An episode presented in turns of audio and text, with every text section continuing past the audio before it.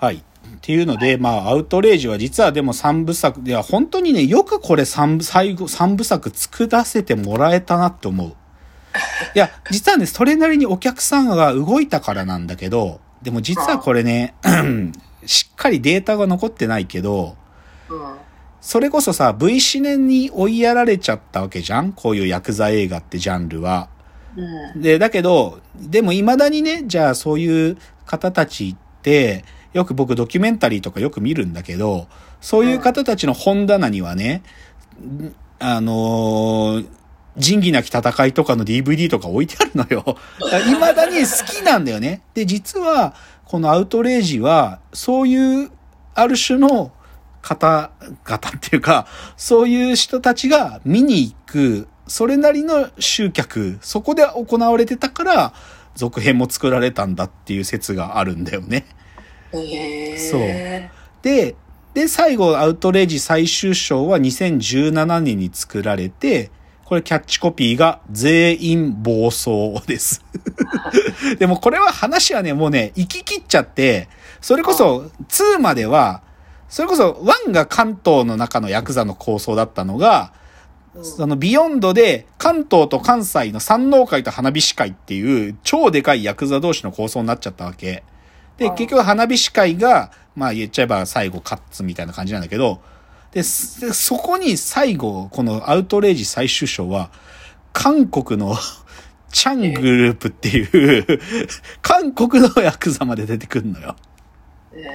その構想が、でもなぜかその中心地にたけしがいるんだけどね。大友が。まあそう。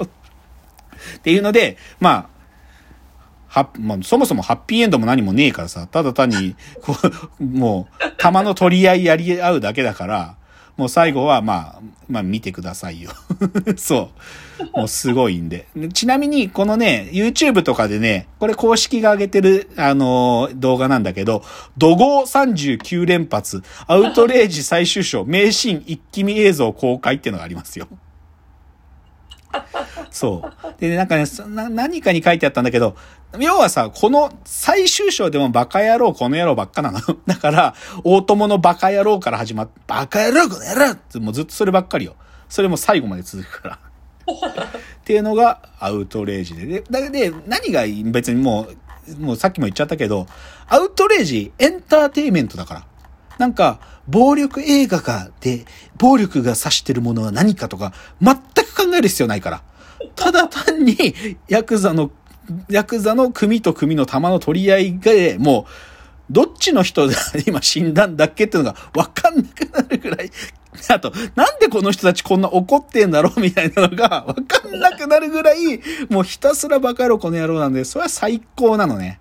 だから、まあちょっと、まあおすすめしますって言えないけど、あと、アウトレイジシリーズはなぜか、あれなんだよね、のファね配信系のサービスで見れねえから残念なんだけど、まあちょっとかレンタルの機会がある方はっていう感じじゃないでしょうか。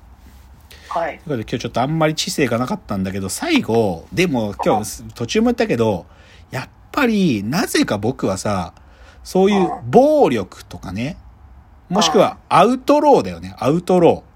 うん。それに惹かれちゃうんだよ。うん。なんで、独特な引力があるんだよね。なんかそういう暴力とかアウトローとかさ、なんか、その引力ってのあって、うんで、どういうものに惹かれちゃうかって話ちょっとだけするとね、うんこ、れ、アマゾンプライムビデオで見れるんだけど、うん。まあ、僕、暴走族の歴史も好きなのね。暴走族っていうのがどういう団体があってとか、そういうのを、なんか、まあそういう本持ってるんだけど、でね、すごく関東圏で勢力がでかかったスペクターっていう伝説の暴走族があるの。うん。で、今 Amazon プライムビデオで見れるんだけど、スペクターのドキュメンタリー映画見れるのよ。そんなのある。結構古い映像作品なんだけど、もうね、ひたすら暴走してる。でもさ、見ててさ、なんかすげえ、なんか、かっこいい、ぜ、絶対かっこよくないんだけど、なんかすげえとは思うんだよね。すげえとは思う。あと、僕が好きなのは、やっぱりチャンプロードって知ってる？雑誌。あの、バイク雑誌だったんだよ、本当は。なんだけど、最初は普通のバイクだったものがどんどんカスタムバイクに行って、もう暴走族たちのバイブルになっちゃった伝説の雑誌があるのね、チャンプロード。で、僕、チャンプロードの歴史も好きで、チャンプロード扱ってるな読み物系のなんか本とかコンテンツ見えるようにしてんだけど、なんかバカバカしくて好きなんだよ、なんかね。とか、まあ、あと最近だとこれちょっと紹介したかもしんないけど、僕、チカ、チカーノってわかる？わかんない。あ、チカーノかなチカーノっつうのは、メキシコ系のアメリカ系移民って、うん。で、その、アメリカの、特に南の方にある刑務所って、刑務所の中にいる囚人たちで最大の派閥って、そのチカーノって人たちなの。メキシコ系ギャングっていうか。うんで、そいつらも出られないから、刑務所から。9 900年とかだからさ、もう絶対出られないんだよ。禁錮450年とか出られない刑だから、奴らはもう刑務所の中でもう自分たちのす生活をしてんだよ。で、チカーノっていうもう極悪な奴らがいるわけ。だけど、今そこの YouTube に、てかね、まあ、有名な、これ、ネットフリックスにも動画作品あるし、僕が最初に知ったのはバズーカって番組でやってたんだけど、チカーノになった日本人っていうのがいるのよ。うん。チカーノって本当にメキシコ系ギャングでアイデンティティ超強いから、よそ者なんか絶対入れないんだよ。だけど、その K さんって人がいるんだけど、チカーノ K、チカーノになった日本人 K さんっていう、KEI って書いて K さんが、アメリカの刑務所に入った時に、もう絶対殺されると思ったんだけど、うんなんかいろいろな、や、やっていくと、こいつすげえやつだって向こうの人に認められて、初めてチカーノになったやつがいて、で、そいつが、まあでももう出所してきて、今、横須賀に住まってれるんですけど、その方の YouTube とかも最近あるのよ。チカーノ K っていう。どういうことなん。だ？まあ、そのビッグ、ビッグボス、まあ、あの、で、でシカーノのカルチャーに、を今横浜でお洋服とか売ってらっしゃるんですよ。で、YouTube チャンネルも大人気今。あの、ビッグホーミーっていう名前。あの、チカーノのボスのこと、ビッグホーミーって言うんだけど、ホーミーっていうお店をやられてまして、その、チカーノ系、あの、チカーノになった日本人系さんの YouTube チャンネルも僕は好きです。で、なんていうのかな、これ、うまく言えないんだけどさ、うんなんか、悪い人たちじゃん。もう、もう犯罪ですらあるっていうかさ、犯罪をしちゃってたりとか、まあ暴力をやっちゃう悪い人たちじゃん。で、悪、悪じゃん。でさ、なんだけど、要は不良じゃん。不良っていうかまあ、小僧だったら不良だけどさ、まあ悪っていう。でもさ、なんか、この人たちに生まれるおかしみなんだよね、僕が言いたいことって。なんかさねな、なんなんだろうね。なんかさ、むちゃくちゃ悪い奴らだし、いや、で、僕もさ、でも、僕は中学生の時とかもヤンキーなやつがいてさ、そいつらとつるむこともあったからさ、なんとなくわかるんだけどさ、うんバカじゃん。バカってかさ、いや、僕も自分もバカだから好きさ、だから好きなんだけどさ、バカだけど、なんか気合、気合が入ってるか、とかさ、根性があるからさ、なんかその、バカやるんだよね。で、度胸を試すみたいなこともやるからさ、そこがなんかバカバカしくてさ、なんかそこのおかしみっつうのが、なんかどうしても僕は目が離せないんだよね、こういうひ、なんか。えなんかこれって、うんその海外で言ったらな何になるの？マフィアものになる？のあ、海外で言ったらマフィア。マフィア。ギャングとかマフィア。向こうはさその銃でバンバン殺すじゃんすぐそうだね。なんかこの日本の方が味わいがあるねあ、そうそう。そこね、一つ重要なポイントで、つまりね、なんか、なんかさ、拳銃っていうモチーフ、特に作品だと、アウアウトレイジがなんでそんなにエンタメに振り切れてるかっていうのがポイントで、やっぱり簡単に撃つんだよ。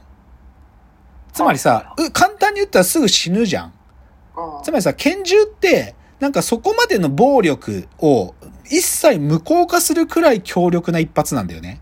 うんどんだけリンチで殴ってるよりも一発頭に打ち込んじゃったら終わりじゃん。うんで、なんか、向こうの映画、でもね、向こうのなんかバイオレンス映画とかも簡単に撃たないやつとかあるのよ。うん簡単に撃たない。だけどギャングの映画とかで、まあ撃つんだけど、だから、その、い問題っていうかね、多分暴力映画でこれよく議論されるのは、うん。いかにして撃たないか？